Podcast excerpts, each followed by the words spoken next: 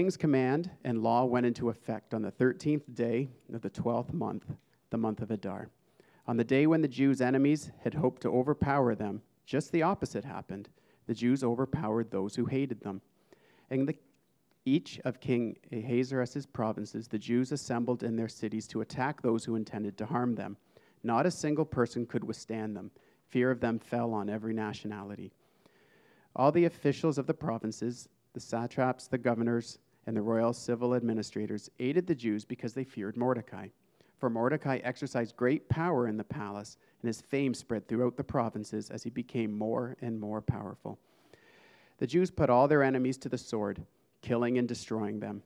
They did what they pleased to those who hated them. In the fortress of Susa, the Jews killed and destroyed 500 men, including Parshandatha, Dalphon, Aspatha, Poratha, Adalia, Aridatha, Parmashta, Arisai, Aridai, Vaizatha. They killed these ten sons of Haman and son of Hamadatha, the enemy of the Jews. However, they did not seize any plunder. On the day of the number of people killed in the fortress of Susa was reported to the king. The king said to Queen Esther, Esther, in the fortress of Susa, the Jews have killed and destroyed 500 men, including Haman's ten sons. What have they done in the rest of the royal provinces? Whatever you ask will be given to you. Whatever you seek will also be done.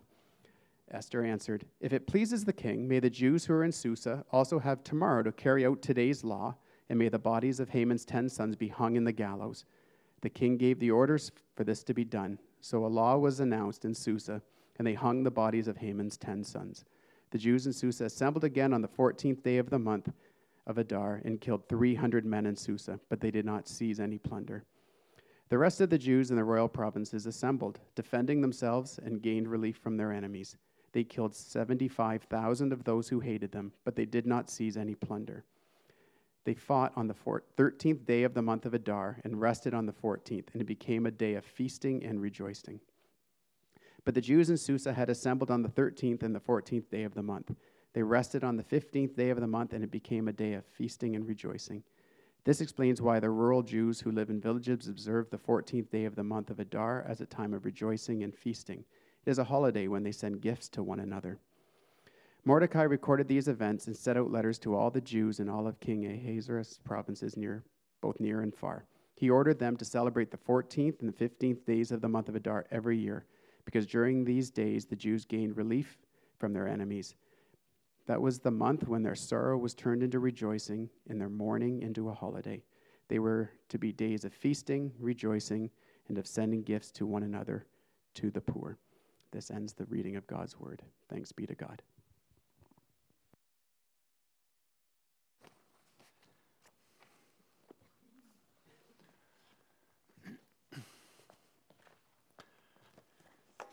Thank you very much, Ryan. I'm sure that many of us, as you were reading that list of names, were like, whoa, man, I'm glad it's not me this morning. Uh, that's, uh, that's pretty tough, eh? All those names. And he did a fantastic job, I think. I th- I, from what I heard, he spent two straight days practicing, right? Pretty much. So. Um, just for those of you who are guests with us, uh, we, we like, if we have time at the end of the message, for a little bit of interaction uh, with, the, with the congregation. So if you have questions that come to mind during the sermon, you can write them down, remember them, uh, and then ask them at the end of the, the message. Um, if you'd prefer not to raise your hand and ask the question, you'll find my phone number in the in the uh, bulletin. I have my phone with me here, and you can text me that question. And if we have time, we'll uh, we'll get to it. And we might just have some questions today because what a story we have just read. Just uh, so you know, we're we're doing four messages on the book of Esther. So we're obviously not covering absolutely everything that happens in the book of Esther. What we're doing is is we're we're looking at major themes. And so we looked at the theme of the the apparent absence of God. If you read the book of Esther, one of the things you discover is that God is never mentioned anywhere in the book of Esther, and that's kind of curious for a book of the Bible. Why on, the, why on earth would that be? And we discovered that, that that's a, actually a literary device used by the author to show that sometimes when God seems most absent, he is actually very, very present and very much at work behind the scenes. We also looked at how God uses his grace. By his grace, he, he uses ordinary, flawed, messed up people like us to do great things for his kingdom. And Esther is kind of a character study in that. We also saw last week of the danger of pride, how pride is the root of mm, uh, all, really, all the problems in the world. All the problems in your life and all the problems in the world generally can be traced back to pride. And we saw how the gospel of Jesus Christ overcomes pride. And today we're going to look at one more theme from the passage we have just read. And I confess right at the outset, this is a very difficult text. If you read it carefully, I hope, as you were listening carefully or following along carefully, I hope you were kind of going, What? This is violent. These are God's people. What does it say here? The Jews put all their enemies to the sword, killing and destroying them. They did what they pleased to those who hated them. I hope when you're reading that and you're listening to that, you're going, this is, this is awful. I mean, yes, we're quite a bit removed from it. This happened uh, some 2,500 years ago, uh, and times are different. But even for then, even in those so called more bar- barbaric times, this sounds like a terrible, terrible thing. What on earth should we be learning from this story? And I have wrestled with this all week long, trying to figure out what on earth we're supposed to learn from this story. And here's what I propose to you this story teaches us that we desperately, the world desperately needs a Savior. We're going to talk this morning about three things. There's an outline in your bulletin that helps explain this. But first of all, we're going to talk about how Esther engaged in what you could call a holy war.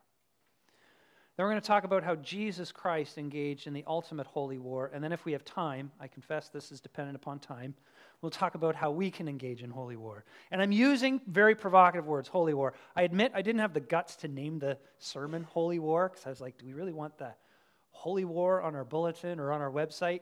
But that's essentially what we're going to be uh, looking at. We're going to be looking at this issue of holy war, this issue of judgment, and how desperately the world needs a Savior. So, first of all, point one how Esther engages in a holy war. This passage is kind of the climax of the story of Esther, okay? And I'll have to catch you up to explain all the things that come before this climax. First of all, we were introduced to Haman last week, right? He's the villain of the story. He's a bad, bad man, a very wicked man, and he hatched a plot to kill not only Mordecai, his, his mortal enemy, so to speak, but also the Jews, all the Jews in the empire of Persia. Mordecai goes to Esther, who's queen and uh, married to King uh, Xerxes, Ahasuerus, same, same guy, two different names. And she intercedes on behalf of the king. And, and uh, the way she does it is this way she holds two banquets. And she invites the king and Haman to both banquets. And the first banquet, the reason she has two is because at the first banquet, she needs to rekindle her relationship with the king. You'll remember that the, he, she hasn't been called into the king's uh, presence for more than a month, more than 30 days. And so, her and the king, they might have been sort of on the outs. You know what it's like when you're married. If you don't see one another, you kind of get out of sync. Well, she's a smart lady. And so she holds a banquet and uh, in this banquet, she just basically wines and dines her husband and cozies up to him and, and rekindles the relationship, and everything goes very, very well. And then she holds a second banquet. She says, Come back tomorrow with Haman, and we'll have another banquet. And so they have the second banquet, and after having buttered uh, up the king, he finally says to her, Okay, like, let's cut to the chase. What did you want to ask me? Because you said you wanted to ask me something. What is it? And she falls at his feet and she says, I'm a Jew, reveals that she's a Jew, and my people, the Jews, are under threat. There is a plot to destroy them, and I am begging you to spare them. And the king says, Well, who would hatch such a terrible plot to destroy a whole people within my empire? And she says, Haman did it. And he goes, like, What? Haman? And of course, uh, Haman tries to plead for his life. You really should read this on your own, okay? But Haman tries to plead for his life with Esther. He makes some huge, like, what, what you could call cultural faux pas. He's alone with a woman. He gets close to this woman. He accidentally touches this woman, and, like, then it's lights out, okay? The king takes Haman and he has him hung on the gallows that Haman had built for Mordecai, and he t- gives Mordecai Haman's job. By the way, just out of interest sake, those gallows are not like the gallows we have today. Those gallows were basically a big wooden pole with a pointy end. And that's what he did with them. So, Mordecai gets the job. But here's the problem the law of the Medes and the Persians could not be revoked. Haman had written a law that said on a particular day, the Persians were free to attack the Jews, destroy them, and then take all their stuff, plunder them. All right? And the king, because of this weird law of the Medes and the Persians thing that says you can't revoke laws, the king could not stop that from happening. But now Mordecai is prime minister. So Mordecai says, Aha, I got an idea. I'm going to write a different law. And that law says that the Jews are allowed to defend themselves. If that happens, if the Persians attack them, the other people attack them, they're allowed to defend themselves. And if they win, they get the plunder. Okay? And the reason Mordecai did that was because the, the, the hope was was that if the Persians knew that the Jews were allowed to defend themselves, they wouldn't attack them in the first place. It doesn't work. The people attack the Jews anyway, or a number of the people attack the Jews anyway, and it's a bloodbath. Verse verse 5 of our text says the Jews put all their enemies to the sword, killing and destroying them. They did what they pleased to those who hated them. Now, understand what they pleased means not like that they were particularly vengeful or vindictive or they desecrated bodies or anything like that. That phrase just means that they won total victory. This was a rout the Jews were sort of unstoppable. Obviously, I mean, it doesn't say it, but obviously, you're supposed to understand that God was behind the Jews. There's no way they should have won a total victory like this, but they did. They even got a hold of all of Haman's sons, all 10 of them, and put them to the sword as well. And then here comes the hard part. The really, so far, you're like, ooh, it's gory and gross, but okay, I get it. Here's probably the part where you're going to say, now, what's that about? Verses 11 through 13. Listen to this again. On that day, the number of people killed in the fortress of Susa was reported to the king. The king said to Queen Esther, In the fortress of Susa, the Jews have killed and destroyed 500 men, including Haman's 10 sons. What have they done in the rest of the royal provinces? Whatever you ask will be given to you, whatever you seek will be also be done. So, this is what's happening. The king is like impressed by the Jews. He says, Man, they are crushing out there, they're doing amazing. What else do you want? And then Esther says, If it pleases the king, may the Jews who are in Susa have tomorrow to carry out today's law, and may the bodies of Haman's ten sons be hung on the gallows. Bah. What? Esther. She asks for one more day. She says, now, not province wide, because you couldn't get the news out, right, to all the provinces in the empire, but in the city of Susa, in the capital, she basically says, let the Jews go at it for one more day. Let them attack one more day. And the king says, okay, go for it. And another 300 Persians are killed in Susa, and the news comes back that some 75,000 Persians are destroyed in the provinces. And then, verse 17 says, they fought on the 13th day of the month of Adar and rested on the 14th, and it became a day of feasting and rejoicing they instituted a holiday to celebrate what looks like, from our perspective anyway, an absolute massacre. What on earth is going on here? It looks like good Esther and Mordecai, who, you know, were righteous, have become evil, right? Like they took over uh, Haman's power, and they got Haman's power, and then they start, after they get that power, they start doing the same thing. I don't know if you've ever read Animal Farm. Some of you maybe have read Animal Farm, George Orwell book. It's a story about a farmer and his family who are abusive to their animals, and so the animals, they, they, there's an uprising, and they take over the farm. And then the pigs, they become the leaders. Because I don't know if you know this, pig, pigs are very, very smart animals. So the pigs become the leaders. But the pigs, they say, yes, all animals are created equal, but some are more equal than others. And they begin to abuse their power over the rest of the animals. And interestingly enough, they begin to look like the farmer and his family.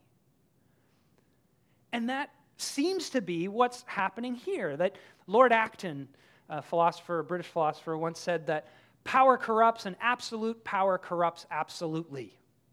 And then he says, almost all great men have been wicked men. And the sense is, is that this is exactly what's happening to Mordecai and Esther. They become wicked. They become drunk with power. Is that what's going on here? And the answer is no. Our problem is, is we don't know our Bibles very well. And so we don't understand what's going on. I know there's a lot of distance, but it's also the fact that we don't really understand the Bible very well. This is what you would call, in biblical terms, a holy war. Now, I'm going to use this term just war rather than holy war because holy war, when we think holy war, we think jihad. Uh, and this is very different than jihad, which says you need to attack all unbelievers at all times and in all places. That's not how holy war worked in the Bible at all. Holy wars were meant to be just, okay? And the Jews were limited. They were limited to only attacking those who attacked them first. They were allowed to defend themselves. That's it. They were not allowed to pay back for any oppressions that they had experienced in the past. They weren't allowed to say, oh, hey, this new decree happened and my neighbor has been sticking, to it, sticking it to me for years. I'm going to go over and smoke him. You weren't allowed to do that. If he came to your house and tried to attack you and enter in, you were allowed to defend yourselves. You'll notice also that three times in this passage it says that the Jews did not lay their hands on the plunder. And this is hugely important because you see, the king said they were allowed to. They were allowed to enrich themselves if they won the battle. If they defeated their enemies, they were allowed to enrich themselves by taking on the plunder, taking on the, the riches of those who attacked them, but they didn't do it. And the reason is, is because for the Jews, this battle was not about money, not about advancing themselves, it was about justice. They weren't interested in plundering. They were interested, you heard it in verse 17, you hear it in verse 22 as well. They were interested in rest, relief. They were seeking relief from their enemies. This was about freedom from oppression. This was about the Jews being able to go through life not always looking over their shoulder constantly, wondering if their enemy was going to get them now. Now, I said we don't know our Bibles well enough, and, and the reason is, is because, we, or the reason I say that is because I didn't know this until I was studying this either, okay? So it's not like you don't know your Bibles well enough. I don't know my Bible well enough, all right? I started reading this and I was, I was just shocked to discover that the roots of this battle actually are very, very old. They go all the way back to the time of King Saul and the prophet Samuel. Back in Samuel, uh, 1 Samuel 15, God tells King Saul to go out and do battle with the Amalekites. Their king is King Agag, and the Amalekites are a wicked ancient people who have troubled the Israelites all the way back to when they left Egypt in the Exodus. If you read through the book of Exodus, you'll read that they were going through the land of the Amalekites. They asked to get passage, and the Amalekites said, Go ahead, you can have passage. And then, as soon as they started going through, the Amalekites came from behind and they started attacking them and picking off the, the kids and the old people and taking and plundering because that's what the Amalekites did. They were an ancient, super, like super wicked people. And it's not just Christian scholars who are trying to sort of justify or legitimize what happens in the Bible who say this. Secular scholars say this as well. As well. The Amalekites were maybe one of the most wicked people groups ever to walk the face of the earth. They never grew any of their own food or shepherded their own flocks or anything. They were nomads who just cruised around taking out other people's and taking their stuff. Not only that, they were highly sexually immoral to the point where basically any sexual activity was permitted as long as you could pull it off. So if you had to abuse others to satisfy your sexual interests, knock yourself out. They were fine with that. And most egregious was the fact that the Amalekites practiced child sacrifice. They regularly took their infant children who were alive and put them in a burning furnace to be burned to death alive as to sacrifice to their god Molech. They were terrible people whom God had been patient with for many, many, many years. And finally, he has enough, and he says to Saul, He says, I want you to take them out. You need to cleanse the earth of their wickedness, but you may not take any of their plunder. Saul goes to war against the Amalekites. He captures Agag, their king. He does not wipe them out, and he takes the plunder. He does like the opposite of what he's told. Saul. And Saul actually loses the kingship over it. That's when God says, You're out, I'm going to anoint another guy. And that's when God seeks out David. Okay? Now you fast forward 500 years. And here's Esther and Mordecai. They happen to be descendants of Saul from the tribe of Benjamin. And they are at war with a descendant of Agag, Haman. Huh. This is not a coincidence. And so this battle is now about Esther and Mal- or Mordecai having unfinished business as the descendants of Saul with Haman, the descendant of Agag. And so when Esther asks for this second day in Susa to continue this, she's asking, asking the king to allow her to basically finish what Saul started, which was to exact justice on God's justice on a terribly wicked people.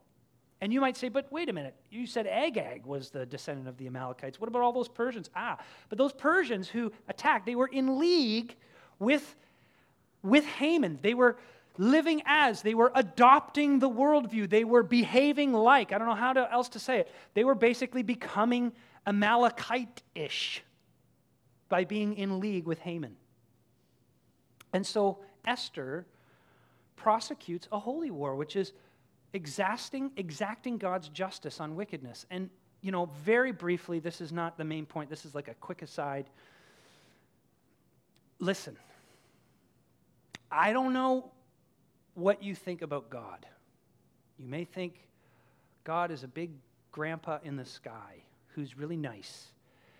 And when you ask him for stuff, he gives you that stuff, and you get to carry on with your life. And I'm not here to tell you that God does, is not nice, or that God does not grant us things and bless us and give us good gifts. But you need to understand the God of the Bible is a God of justice and righteousness and holiness. And he judges wickedness. He does. I don't have time to explain it and unpack it, so I'm just going to like throw it out there and you can take it home. But here's the deal if you want a God who does not judge wickedness, you don't want much of a God at all. If you don't want a God who, who looks at sin and evil and says, I must put that right, you don't really want much of a God at all. You want a limp wristed, weak sugar daddy in the sky but when you actually suffer, or when you actually have an, an, an evil done against you, when somebody hurts you dip, deeply through an act of injustice, not through an accident or, or not through physical illness, but someone actually perpetuates a wickedness against you, I tell you, you're going to want justice. And if everything is created in God's image and everything is owned by God, and God is, is the is the ruler of anything and everything. When his image is violated, like how the Amalekites and like Agag was trying, or sorry, not Agag, Haman was trying to violate his image uh, in Persia, why would God not want justice? That's just an aside, okay? Chew on that. Regardless, it's still disturb- disturbing. Even though that's true, it doesn't feel right, right? Because this is just, this looks like eye for an eye, violence for violence. You hit me, I hit you right back. It's like that, uh, you know that movie, The Untouchables?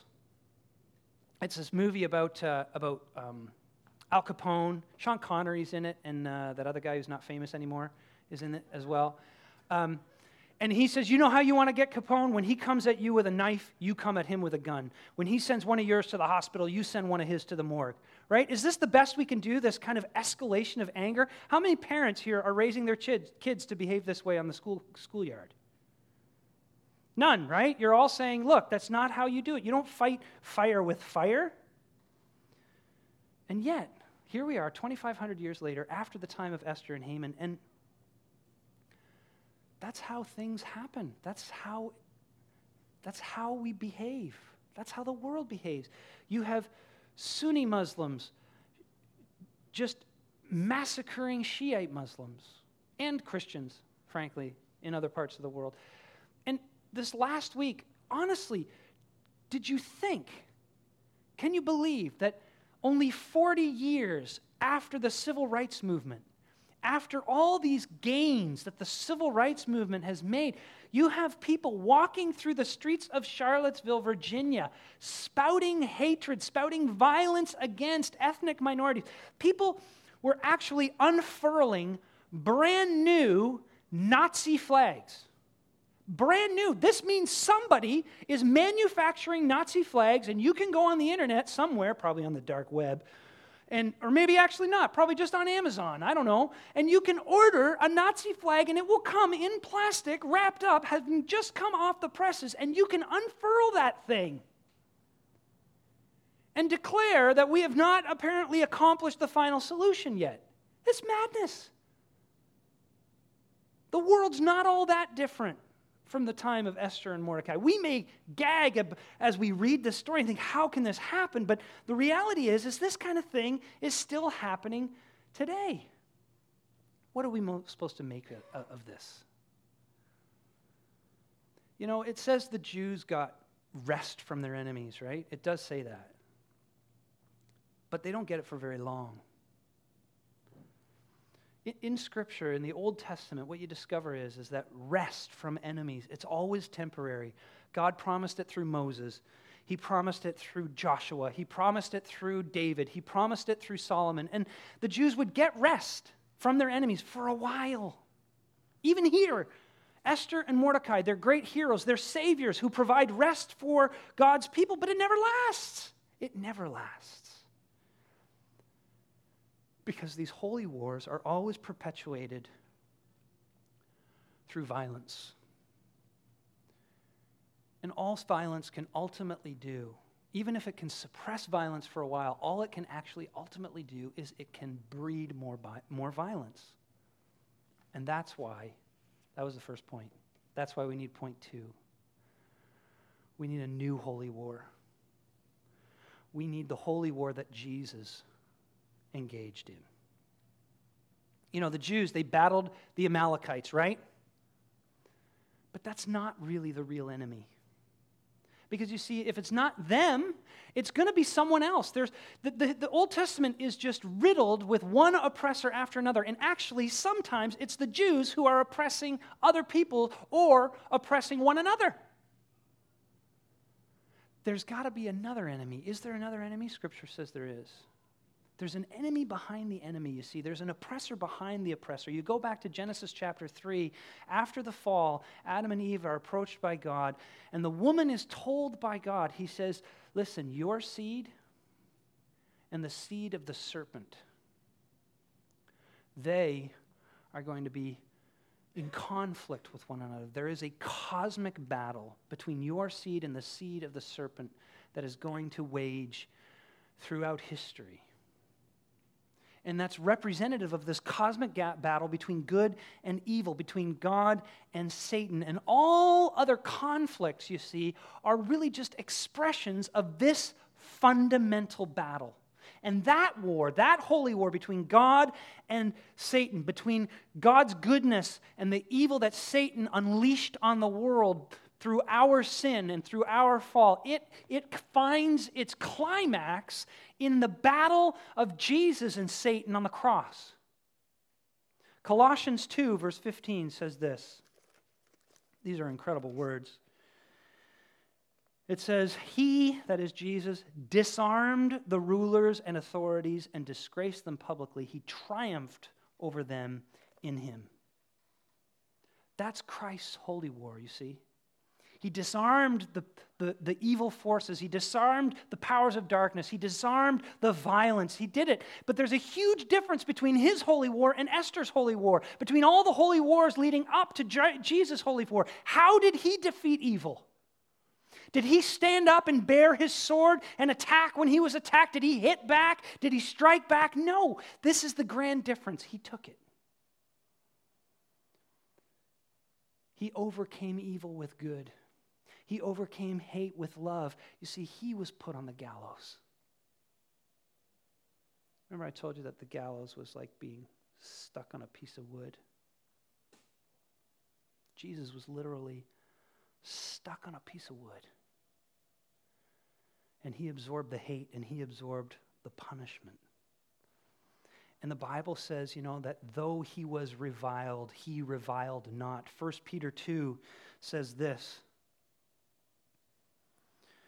He did not commit sin, and no deceit was found in his mouth. When he was insulted, he did not insult in return. When he suffered, he did not threaten, but entrusted himself to the one who judges justly. He bore himself, he he himself bore our sins in his body on the tree, so that having died to sins, we might live for righteousness. See, Jesus defeated evil by dying, not by killing us, the enemy, but by dying for us, his enemy. That's the ultimate holy war.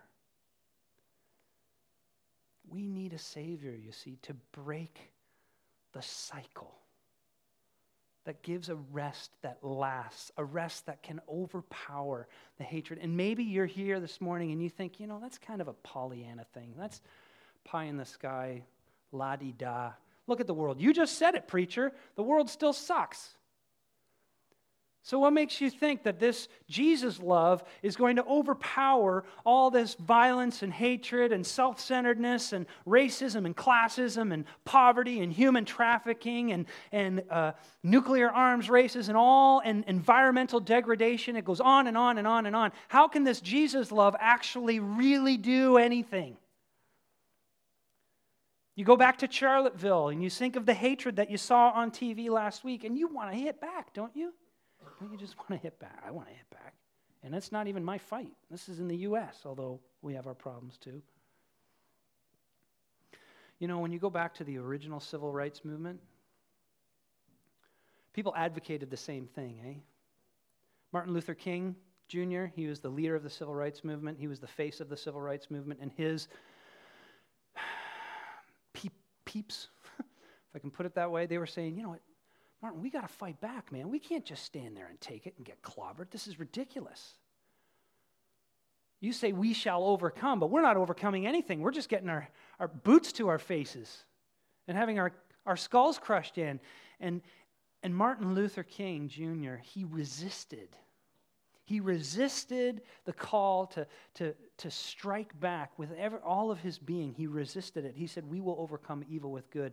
And in one of the most remarkable, I think, passages ever written by a non biblical preacher, if I could put it that way.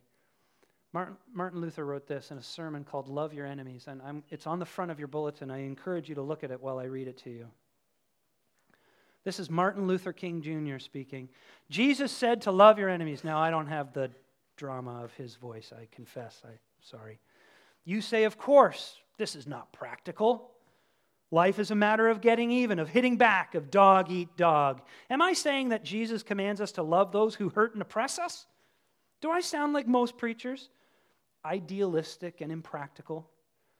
Maybe in some distant utopia, you say, the idea will work, but not in the cold, hard world in which we live. My friends, we have followed the so called practical way for too long a time now and it has led inexorably to deeper confusion and chaos. Time is cluttered with the wreckage of communities which surrendered to hatred and violence. For the salvation of our nation and the salvation of mankind, we must follow another way. While abhorring segregation, we shall love the segregationist. This is the only way to create the beloved community. To our most bitter opponents, we say, We shall match your capacity to inflict suffering by our capacity to endure suffering. We shall meet your physical force with soul force. Do to us what you will, and we shall continue to love you. We cannot, in all good conscience, obey your unjust laws, because non cooperation with evil is as much a moral obligation as, co- as is cooperation with evil. As is cooperation with evil? Or, sorry, it should say good there. Throw us in jail, and we shall still love you. Bomb our homes and threaten our children, and we shall still love you. Send your hooded perpetrators of violence into our community at the midnight hour and beat us and leave us half dead, and we shall still love you. But be ye assured, we will wear you down by our capacity to suffer. One day, we shall win freedom, but not only for ourselves. We shall so appeal to your heart and conscience that we shall win you in the process. And our victory will be a double victory. The great military, military leaders of the past are gone, and their empires have crumbled and burned to ashes. But the empire of Jesus, built solidly and majestically on the foundation of love, is still growing.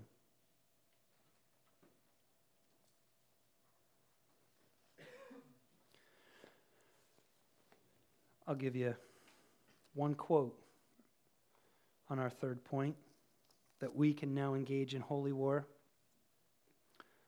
Paul in Ephesians chapter 6, he says, Be strengthened by the Lord and by his vast strength. Put on the full armor of God so that you can stand against the schemes of the devil. For our struggle is not against flesh and blood but against the rulers, against the authorities, against the cosmic powers of this darkness, against evil, against spiritual forces in the heavens. And for this reason, take up the full armor of God, so that you may be able to resist in the evil day, and having prepared everything, to take your stand. How do you engage in holy war? Every time you close your hands and bow your head in prayer, asking God to defeat evil, you're engaging in holy war. Every time you respond with forgiveness to someone who has lashed out against you and gentleness and kindness, you are engaged in holy war every time you stand up and say no to injustice, whether it's racism or any other form, you are engaged in holy war. But remember, your enemy is not that guy. It's not those people. It's not that group. It's the devil. And whenever you wonder, will this work? Just remember D Day. Remember D Day, you guys who know a little bit about World War II? D Day and VE Day, right? You have Victory in Europe Day and you have D Day, which was Day Day. Weird name. D Day was the day when, when the Allied forces stormed the beaches of Normandy en masse and they gained a foothold in Europe. And if you read European history and military history, virtually every military historian will tell you on that day the Allies won the war. The rest was just mopping up. It was sometimes very bloody and very deadly and very awful, but that was the day the war was won. And then VE Day was the day when lasting peace came to Europe. Many, many, many months later, Jesus Christ has already, already given us D Day. D Day happened 2,000 years ago. We're in the skirmishes now but VE Day is coming. Let's pray. Thank you, Father, for granting us a Savior who breaks the cycle of evil in our hearts, in our families and homes, and in our society. Help us to see the hope that He provides. Call on us to engage the fight and not give up, because victory has been won by our Savior. It's in His name that we pray. Amen.